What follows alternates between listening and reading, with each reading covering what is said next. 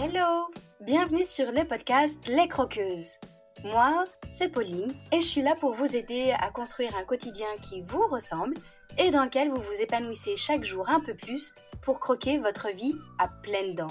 Dans les épisodes, seule ou avec mes invités, je vous partage des réflexions, des astuces, des inspirations et des outils pour vous remettre en mouvement. Le tout avec ma bonne humeur et beaucoup de pétillance, comme d'habitude. Allez, c'est parti, préparez-vous, on y va. Avant de laisser la place à mon invité, j'ai deux annonces à vous faire. La première, c'est que dans cet épisode, vous allez voir, on parle de confiance en soi, de femme badass qui a suffisamment confiance pour passer à l'action. Et si justement c'est quelque chose qui vous anime aussi, mais qu'il y a un petit quelque chose qui parfois vous retient, que vous avez envie d'ajouter un outil de plus à votre mallette pour construire votre quotidien à votre image, alors le cadeau Booste Ta Confiance est parfait pour vous. C'est même un double cadeau parce qu'il y a un protocole de F T filmé et un workbook en P D F sur lequel vous pouvez écrire directement ou imprimer pour vous poser les bonnes questions et commencer à baliser le chemin avec des actions qui sont alignées à vous-même. Et tout ça, ben c'est gratuit. Je vous mets tout ce qu'il faut dans la description de l'épisode. Et la deuxième chose que j'ai envie de vous partager, c'est cette fameuse journée du treize avril qui se profile. Parce que je sais pas pour vous, mais généralement en février, c'est la période où moi je sors de mon hibernation. J'ai envie de retourner jardiner, je m'émerveille des bourgeons qui apparaissent, je guette les fleurs, j'ai envie de soleil. Oui oui, ça fait un peu fleur bleue tout ça, mais c'est la réalité. Et pour autant, malgré tout, ben on voit bien qu'en fait on n'est pas du tout sorti de l'hiver, il fait froid, il pleut, il y a beaucoup de vent, et donc il faut encore patienter. Donc cette journée du treize avril, qu'est-ce que c'est ? Ben, c'est une journée de stage pour célébrer le printemps, un stage entre femmes pour tisser des liens, pour laisser fleurir l'énergie du printemps justement, et repartir plus légère et outillée pour la saison à venir, avec plein de beaux moments, avec des rires, avec des activités, avec du mouvement, avec plein de choses pour vous apporter le plus de légèreté printanière possible. Donc si vous avez envie de vous faire plaisir, de prendre un temps de détente et de faire le plein de good vibes, alors c'est parfait pour vous. Là aussi, je vous mets toutes les infos en description.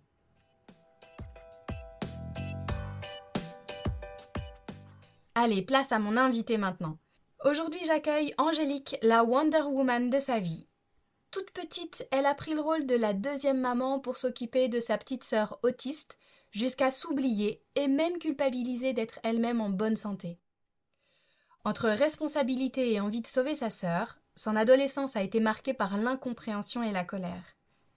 Dans ses études, un peu plus tard, elle finit par s'orienter vers le coaching qui l'a aidée à construire son futur et trouver sa solution.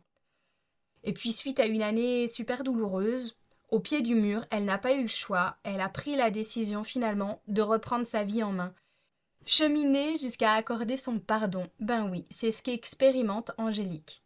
Et aujourd'hui, elle a totalement switché sa façon de penser et elle se donne le droit au bonheur. Elle sait qu'elle a la capacité de rebondir et de se construire en mode Wonder Woman pour prendre la responsabilité de sa vie. Et si vous vous demandez pourquoi j'arrête pas de parler de Wonder Woman, ben écoutez la suite. Allez, restez bien à l'écoute pour découvrir son histoire, sa gourmandise et savoir à quel team elle appartient. Mais je vous en dis pas plus, je vous laisse découvrir tout de suite notre conversation.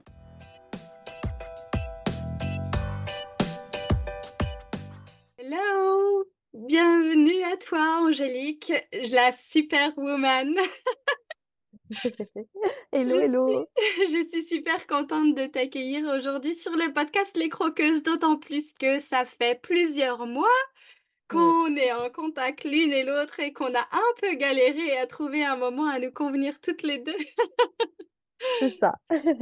Donc, si tu es là aujourd'hui, c'est que tu vas nous partager un petit peu ton histoire de vie, ce par quoi tu es passée, ce que tu as dû déployer aussi et qui conditionne cette superwoman que tu es aujourd'hui. Mais tu vas tout nous raconter, justement. Les croqueuses doivent être curieuses de pourquoi je parle de superwoman. Et donc, bah, je te propose de te présenter, de nous dire tout ce que tu as envie sur toi pour qu'on apprenne à te connaître. Yes, carrément. Bonjour Pauline, bonjour tout le monde. Euh, du coup, moi, c'est Angélique, j'ai vingt-cinq ans, je suis de la team Scorpion parce que je suis de novembre.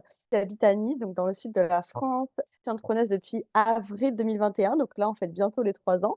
Donc moi, je suis tout simplement coach en confiance en soi. J'aide les femmes, en particulier les femmes entrepreneuses, à se sentir confiantes et légitimes dans leur business pour oser passer à l'action, oser faire ce premier pas. Et comme tu l'as si bien dit, en fait, je suis la Wonder Woman de ma vie, je suis la Wonder Woman de mon business. Et c'est ce que j'aide mes clientes à faire à leur tour, c'est devenir la Wonder Woman de leur vie, la Wonder Woman de leur business. Et il faut savoir aussi, c'est, je crois que c'est un détail hyper important, que je suis de la team sucrée. Si je dois choisir entre la team salée et la team sucrée, je suis vraiment de la team sucrée. Et j'ai un petit péché mignon qui n'est autre que le fondant au chocolat avec un petit peu de crème anglaise, sans oublier la chantilly, évidemment. Donc là, c'est un triple péché mignon. C'est ça, c'est triple péché mignon là. Ok, super. Merci euh, beaucoup, euh, Wonder Angélique. Euh, bah du coup, maintenant qu'on te connaît euh, un peu mieux, qu'on sait que tu adores le fondant au chocolat avec sa crème anglaise et sa petite touche de chantilly, ou peut-être grosse touche de chantilly. Grosse. Est-ce que tu peux nous parler un petit peu de cette histoire de vie qui a été très impactante pour toi dans ta construction personnelle, dans ce que tu as pu traverser enfant, que tu avais envie aujourd'hui d'évoquer sur le podcast ? Yes, on va essayer de ne pas chialer. Ça, c'est un sujet vraiment très compliqué pour moi et c'est un peu l'occasion pour moi d'en parler et d'être vraiment authentique sur le sujet. Simplement, ma petite sœur qui est euh, handicapée, elle est autiste, donc voilà, elle a un handicap mental. Et c'est bien plus qu'un handicap parce que depuis que je suis petite, donc depuis que j'ai environ, peut-être quand j'étais en primaire, peut-être dix ans, comme ça, je m'en occupe énormément. Genre, je suis comme sa deuxième maman. Là, un peu moins, parce que du coup, j'habitais avec mon chéri et tout. Mais c'est vrai que quand j'habitais encore chez mes parents, c'était euh, très compliqué. Je rentrais le soir, j'avais même pas le temps de faire mes devoirs, il fallait que je m'en occupe. Tous les soirs, je la faisais dormir, parce qu'elle pouvait pas dormir seule, mais du coup, c'est moi qui la faisais dormir. Je lui changeais les couches. Enfin, c'était euh, une deuxième maman, quoi. J'ai été sa deuxième maman. Ça a été très compliqué à gérer. Il fallait aussi gérer le regard des autres dehors, parce qu'une petite fille qui crie dans la rue, euh, qui, qui dit bonjour aux gens, qui est polie et tout, c'est bizarre, hein. Euh, du coup, bah, on a, j'ai dû faire face énormément au regard des autres et je crois que c'est ce qui m'a le plus touchée, je dirais. Ça a été vraiment le regard des autres et ce truc de un peu culpabilité. Genre, pourquoi elle? Pourquoi pas moi? Pourquoi elle, elle a un handicap et tout, tu vois? Donc, euh, voilà. Mmh. En fait, t'as porté cette culpabilité, toi, de ne pas avoir de handicap face à ta sœur. Et c'est ça. Et c'est ce qui fait que tu t'es beaucoup occupée d'elle. Mmh. Exactement. Ouais, il y avait beaucoup cette culpabilité et aussi ce truc de me dire un peu, euh, je pense un peu ce syndrome de sauveur, entre guillemets, tu vois. Mmh. Ok.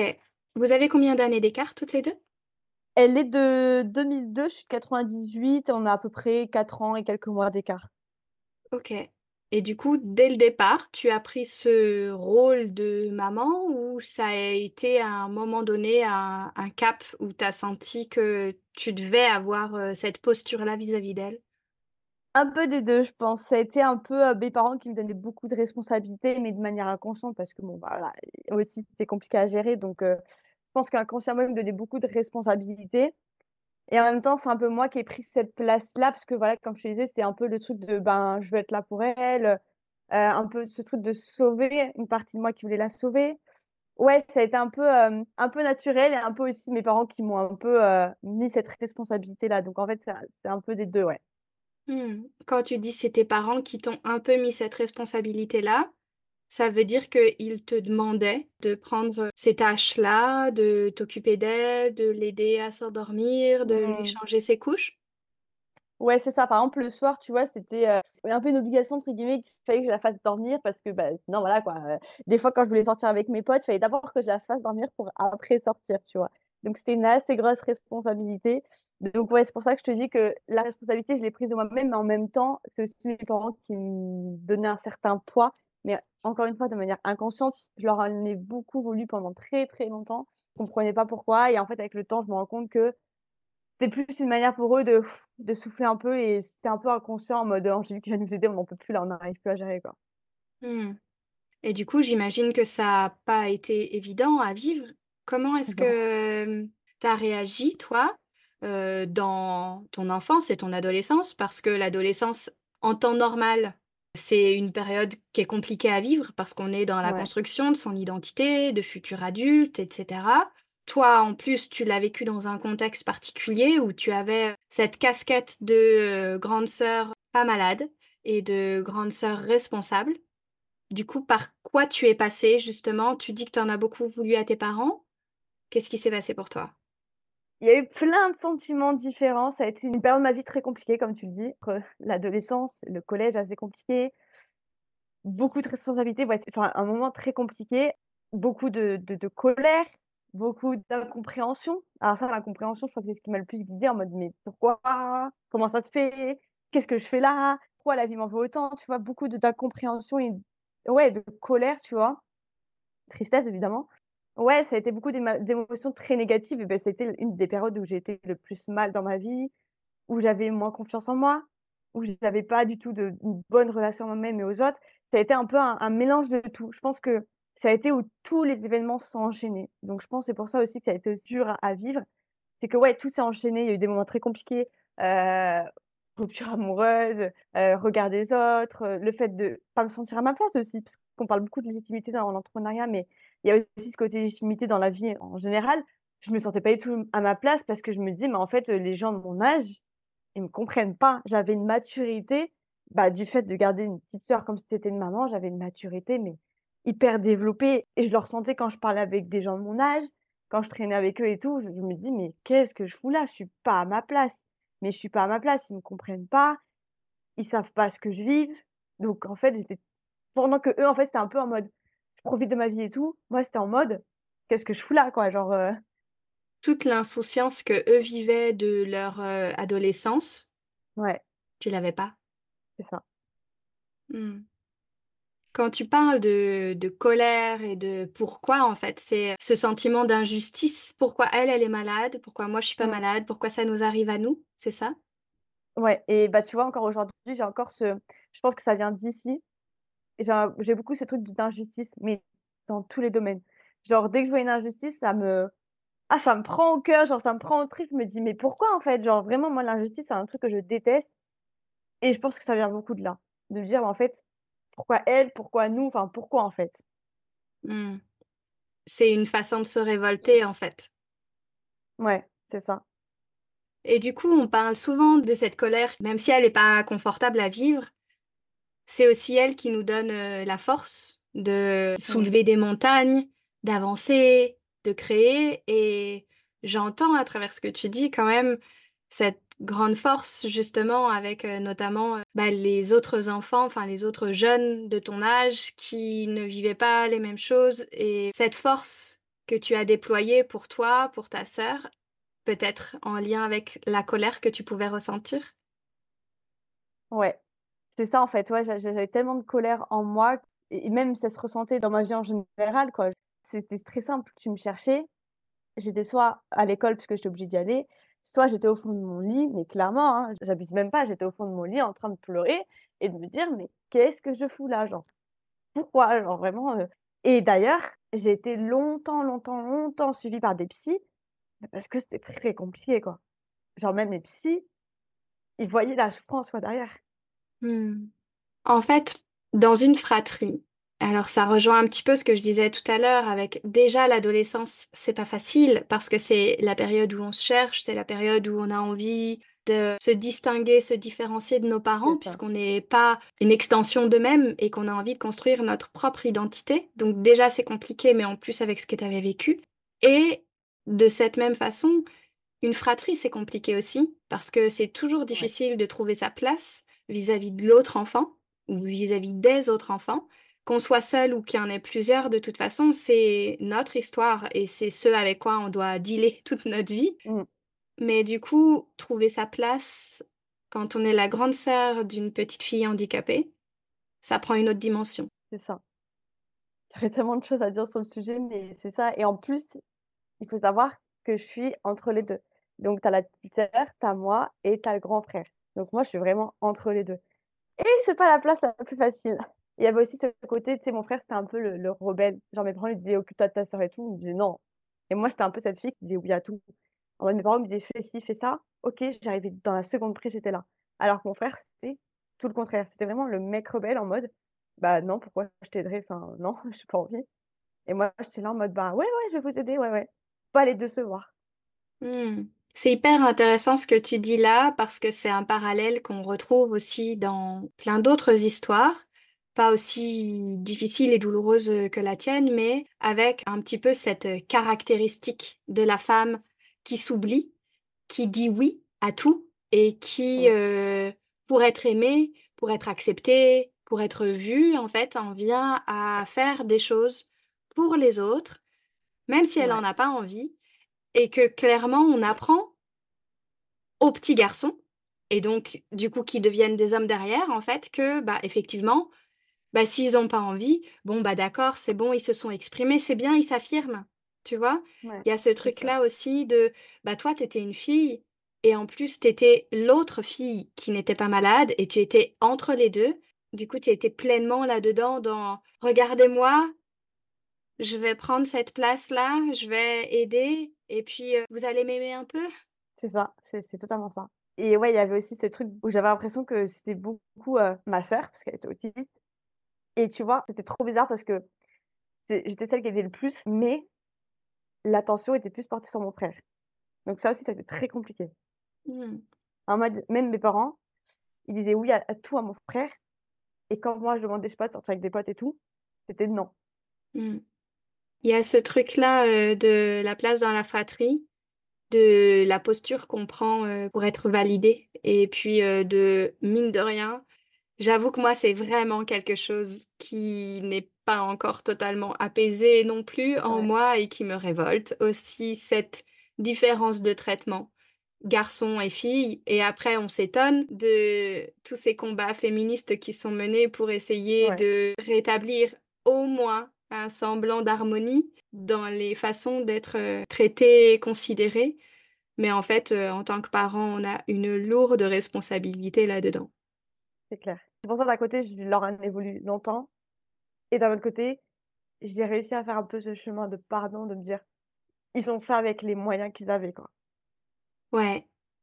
Et ça, c'est vraiment une grande sagesse que d'être en mesure de se dire ça malgré la douleur que ça a générée. Mm. Ouais.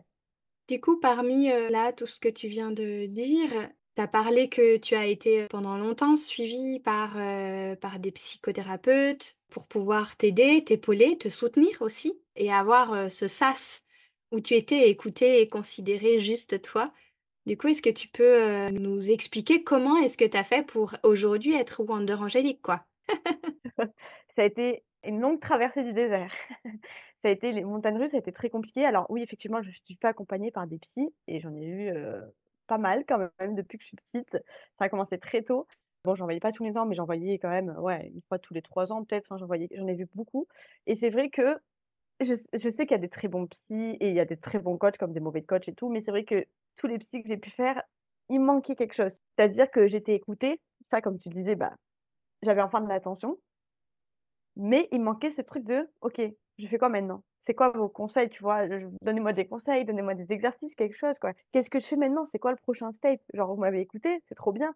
Mais moi, je suis le genre de personne, tu vois, il y a des gens à qui ça suffit d'être juste écouté. Moi, j'avais besoin d'être écoutée, mais j'avais besoin aussi de solutions. J'avais besoin qu'on me sorte de cette situation, tu vois, qu'on me dise, bah tiens, la solution, c'est ça, entre guillemets, quoi. En gros, fais cet exercice, fais ci, fais ça. Et c'est un peu ce qui m'a manqué, tu vois, de me dire, ok, euh, c'est quoi la prochaine étape? Donc, ouais, ça m'a fait du bien, ça m'a libéré un peu la parole, j'ai pu m'exprimer, c'est ça, en fait. Mais il y avait ce truc de, bah, qu'est-ce que je fais maintenant, quoi. Hmm. C'est hyper intéressant. Je fais le parallèle du coup avec un autre épisode que j'ai enregistré avec euh, Séverine, le numéro quarante-six, où elle dit euh, elle a longtemps euh, descendu au niveau du, du moral, de, de ses envies, et cetera. Une longue descente aux enfers, comme elle dit. Et elle attendait qu'on vienne la sauver en fait. Et euh, elle attendait qu'il y ait une baguette magique. C'est comme si là, ce que tu décris avec les psys, t'avais besoin de quelque chose de plus, comme Mm, si ils te sortent de ça en fait. mm, Et en plus, avec cette idée d'action, de réflexion qu'on trouve dans le coaching. C'est ça. Et je pense que c'est aussi une des raisons qui a fait que, parce que j'ai fait des études en psycho, tu vois, j'ai fait trois ans en psycho. Bon, de base, c'était pour devenir prof des écoles. J'ai un peu déchanté en voyant la réalité.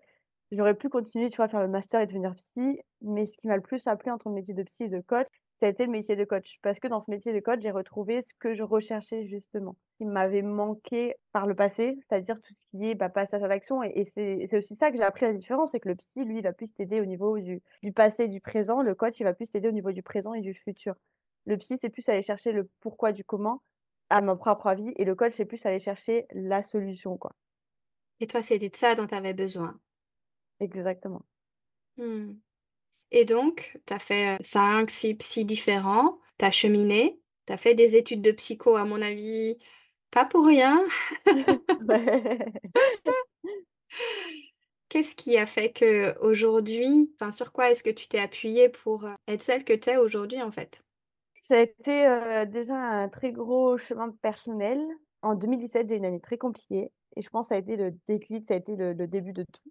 deux mille sept, ça a été euh, rupture avec mon premier amour, euh, trahison d'une personne très proche de ma famille, la perte d'une personne proche de ma famille, toujours le regard de toi, toujours la, ma petite sœur autiste et tout. Enfin, ça a été un enchaînement d'événements qui ont été compliqués.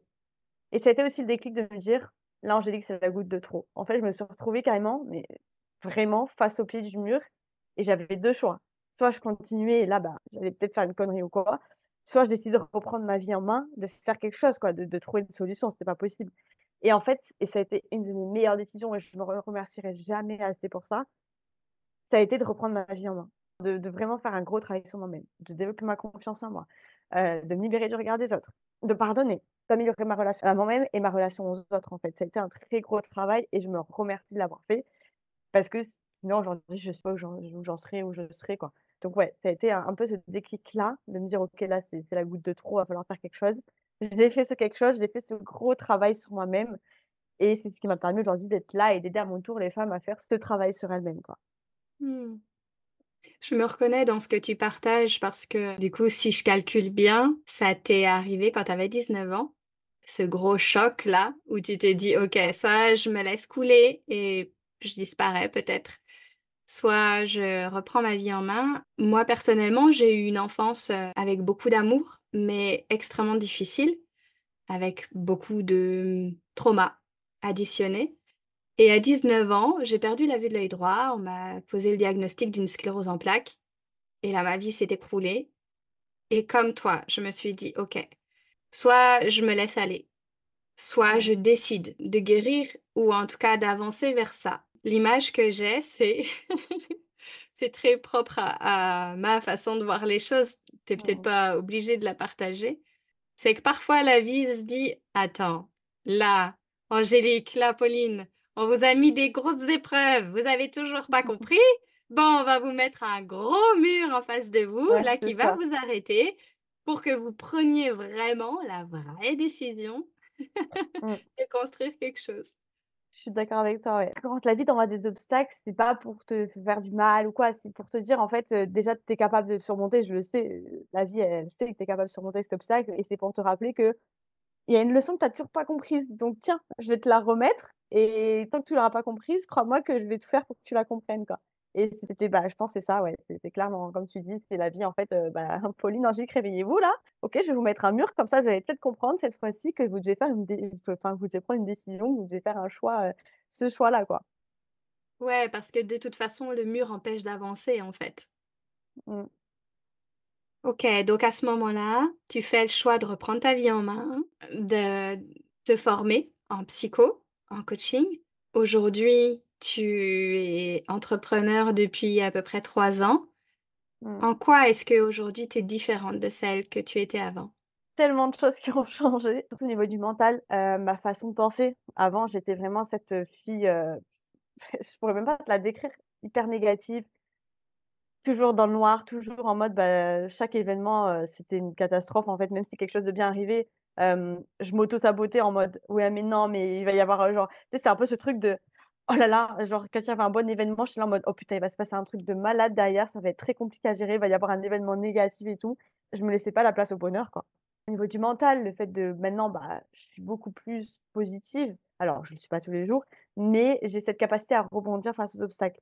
Je sais qu'aujourd'hui, quand un obstacle arrive, je prends le temps de le vivre, de pleurer et tout, mais je sais que j'ai cette capacité en moi de relever ce défi, de relever ce, cet obstacle, en fait, de le surpasser.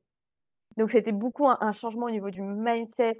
Ça a été un, un- ouais, un- vraiment, je suis passée de, vrai- ouais, de cette petite fille timide qui n'a pas confiance en elle, qui, euh, qui, qui n'ose pas s'affirmer, qui dit oui à tout le monde, même si elle veut pas, qui se force à faire des choses pour faire plaisir, euh, pour pas être rejetée, pour pas être abandonnée. Alors ça, la peur de l'abandon aussi, ça a été un, un- un gros, euh, un gros step.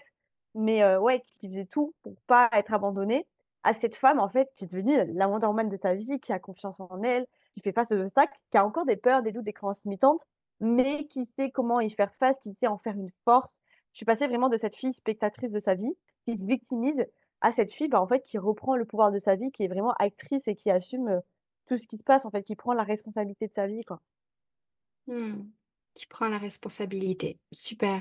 Peut-être que tu vas te répéter, mais si tu devais conclure par un mot ou une phrase en lien avec tout ton parcours et ce que tu as appris en vivant aux côtés de ta sœur et dans cette famille-là, ce serait quoi? Confiance en soi, mais aussi confiance en la vie. J'ai beaucoup appris à avoir- me faire confiance et tout, mais j'ai aussi appris à faire confiance. Alors vous appelez ça comme vous voulez, la vie, l'univers, Dieu, euh, comme vous voulez, mais j'ai appris à faire confiance à ce truc qui était au-dessus de moi et de me dire, ok, j'ai toutes les capacités en moi, je vais y arriver, j'ai confiance en moi. Et surtout, bah, en fait, j'ai confiance à ce truc au-dessus de moi, là, qui, qui me guide un peu, un peu comme euh, ouais, un petit ange et tout. Me dire, ok, si ça, ça m'arrive aujourd'hui, c'est que je suis capable de l'affronter, j'ai confiance en la vie. Je sais que la vie, elle n'est pas là pour me faire du mal, pour me mettre plus bas que terre. Je sais que la vie, elle est là pour me faire avancer, pour me faire euh, propulser, en fait. Donc, ouais, c'est vraiment faites-vous confiance et faites confiance à la vie. C'est c'est un seul mot que vous devez retenir, c'est vraiment ce truc de confiance, en fait. Hmm. J'aime beaucoup cette idée de faire confiance en la vie. Avant de passer sur le quiz gourmand traditionnel de fin d'interview, j'ai envie de faire ce parallèle aussi. euh, Moi, personnellement, dans mon cheminement personnel, j'ai eu besoin de reconnecter avec une grande foi et une forme de Mm. spiritualité pour aussi être en mesure d'accepter. Quand tu parles de pardon, quand tu parles de Mm. dépassement de soi aussi, moi, ça a été mon parcours et de ce que j'entends, j'ai l'impression que c'est quelque chose que tu as développé aussi pour euh, être en Ouais. mesure d'accepter ce que tu as traversé. C'est ça. En fait, euh, j'entendais beaucoup parler de pardon et tout. Et on me disait, oui, mais quand tu, tu pardonnes, tu te pardonnes à toi-même et tout. Et j'y croyais pas du tout. Je me disais, mais c'est quoi encore cette connerie et tout? Le fait de pardonner, et j'ai fait un gros travail et tout. Et j'ai osé, alors là, j'ai fait un truc de malade. Je me suis dit, jamais de ma vie, je le ferai. Et j'ai osé le faire. J'ai pas eu le résultat que je voulais, mais ça m'a libérée d'un poids. En fait, j'ai écrit une lettre à mes parents. Et comme je suis folle dans ma tête, eux, ils leur donnaient la lettre. Qu'est-ce que j'ai fait? J'ai pris la lettre, je leur ai lu devant eux. J'ai pas eu la réaction voulue. J'ai pas eu de réponse. Genre, il y a rien eu, quoi. Ils étaient là en mode, ok, enfin, je sais pas, c'est pas la réaction que je voulais, mais en même temps, ça m'a libérée d'un poids. Genre, vraiment, c'est comme si je m'étais pardonnée à moi-même, en fait. C'est comme si en, l- en leur pardonnant, je m'étais pardonnée à moi-même de me dire, ok, bah en fait, euh, là, je me libère d'un poids, quoi. Genre, vraiment, ça ça m'a libérée, mais fois mille. Hmm. Une belle libération alors. C'est ça, exactement. Bon, allez, est-ce que tu es prête pour le quiz gourmand de la fin de l'interview? Je suis prête. Je pense que ça va être déjà mieux que tout ce qu'on vient de dire. Là, il n'y a pas de risque que je pleure. Alors, pour les croqueuses, quand même, il faut que je vous dise, peut-être que vous verrez des extraits de notre interview en vidéo, mais Angélique, elle a mis sa couronne de Wonder Woman sur le front, et donc c'est pour ça que je dis Wonder Angélique depuis tout à l'heure, parce que c'est vraiment le symbole qui est très fort euh, pour elle, et donc euh, voilà, même quand on est Wonder Woman, Wonder Angélique, eh bien, on a le droit d'avoir ses failles, on a le droit d'avoir sa Ouais. vulnérabilité, on a le droit d'être ému quand on parle de son parcours de vie. Et donc, euh, vous verrez peut-être des moments où Angélique était très émue dans ce qu'elle partageait et à aucun moment, ça n'enlève la, la force et la puissance qu'on peut déployer pour soi. Et, et au contraire, c'est dans, dans l'acceptation de toutes ces facettes-là aussi qu'on grandit, je Ouais. trouve. Et je rajouterai même un détail, tu vois, avoir confiance en soi, pour moi, c'est aussi faire preuve de vulnérabilité, faire preuve de courage, en fait, de se dire, ok, bah là, tu vois, pour moi, c'est un grand step. Et je pense que c'est pour ça aussi que j'ai mis un peu de temps à faire cet épisode, c'est que je n'étais pas assez prête, entre guillemets. Et en fait, je sais que bah, rien que d'en parler, ça me fait du bien. Et surtout, je sais que je vais peut-être aider des personnes qui vivent à peu près la même situation ou qui se disent putain, mais en fait, ma vie là, euh, c'est c'est la merde, euh, qu'est-ce que je vais faire de ma vie? Et en- et j'ai envie d'être un peu cette lueur d'espoir, de me dire ok, c'est compliqué, mais il y a une issue quelque part, je vais y arriver, quoi. Hmm. Bah, je te remercie pour euh, ce que tu partages là parce que c'est l'objectif du podcast en fait.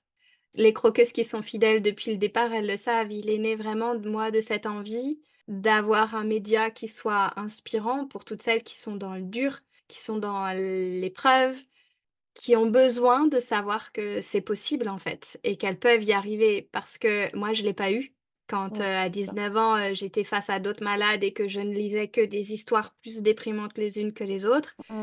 je me suis dit, mais en fait, j'ai pas envie de m'enfermer dans cette réalité-là et de me dire qu'il n'y a que ça qui est possible. Le podcast est né vraiment de ça. C'est toutes vos histoires aussi qu'on met en avant pour que chaque croqueuse qui écoute puisse s'y reconnaître et y trouver la lueur d'espoir que moi, je n'ai pas trouvé à l'époque. Donc, merci mm. Angélique, parce que ça correspond pleinement... Mm. Euh... Et t'as raison, il faut être prête aussi. Ouais. Donc, allez, allez, on va finir par le faire, ce petit quiz-là. Yes. Première question, tu nous en as déjà parlé, mais peut-être que tu vas un peu modifier ou agrémenter, en tout cas, ta réponse. C'est quoi ton péché mignon, cette fameuse gourmandise à laquelle tu ne peux pas résister? Je reste sur ma position, c'est ce bon petit fondant au chocolat bien fondant à l'intérieur, avec... la crème anglaise qui va bien autour et un petit peu de chantilly, évidemment, pour ajouter un petit peu de sucre parce qu'il n'y en a pas assez. C'est vraiment ce petit trio-là, pépite. Ok, trop bien, le trio. Si ta vie pouvait se manger, ce serait quel plat?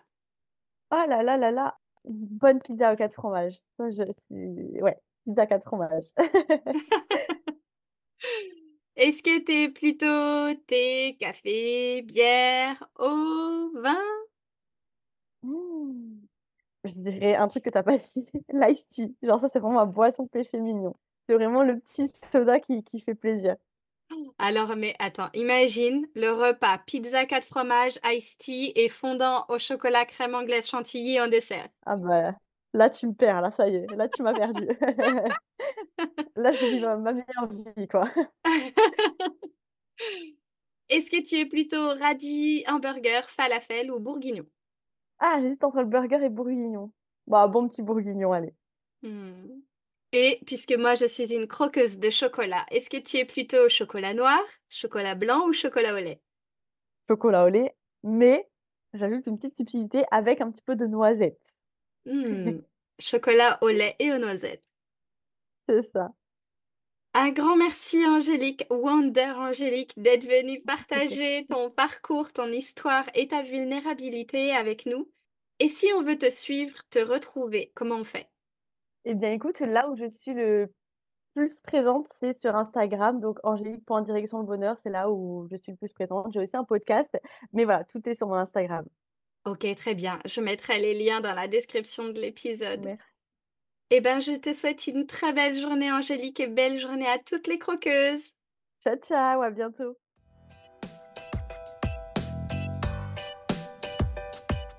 Et voilà les croqueuses, c'est la fin de cet épisode. Merci à vous d'avoir écouté jusqu'au bout.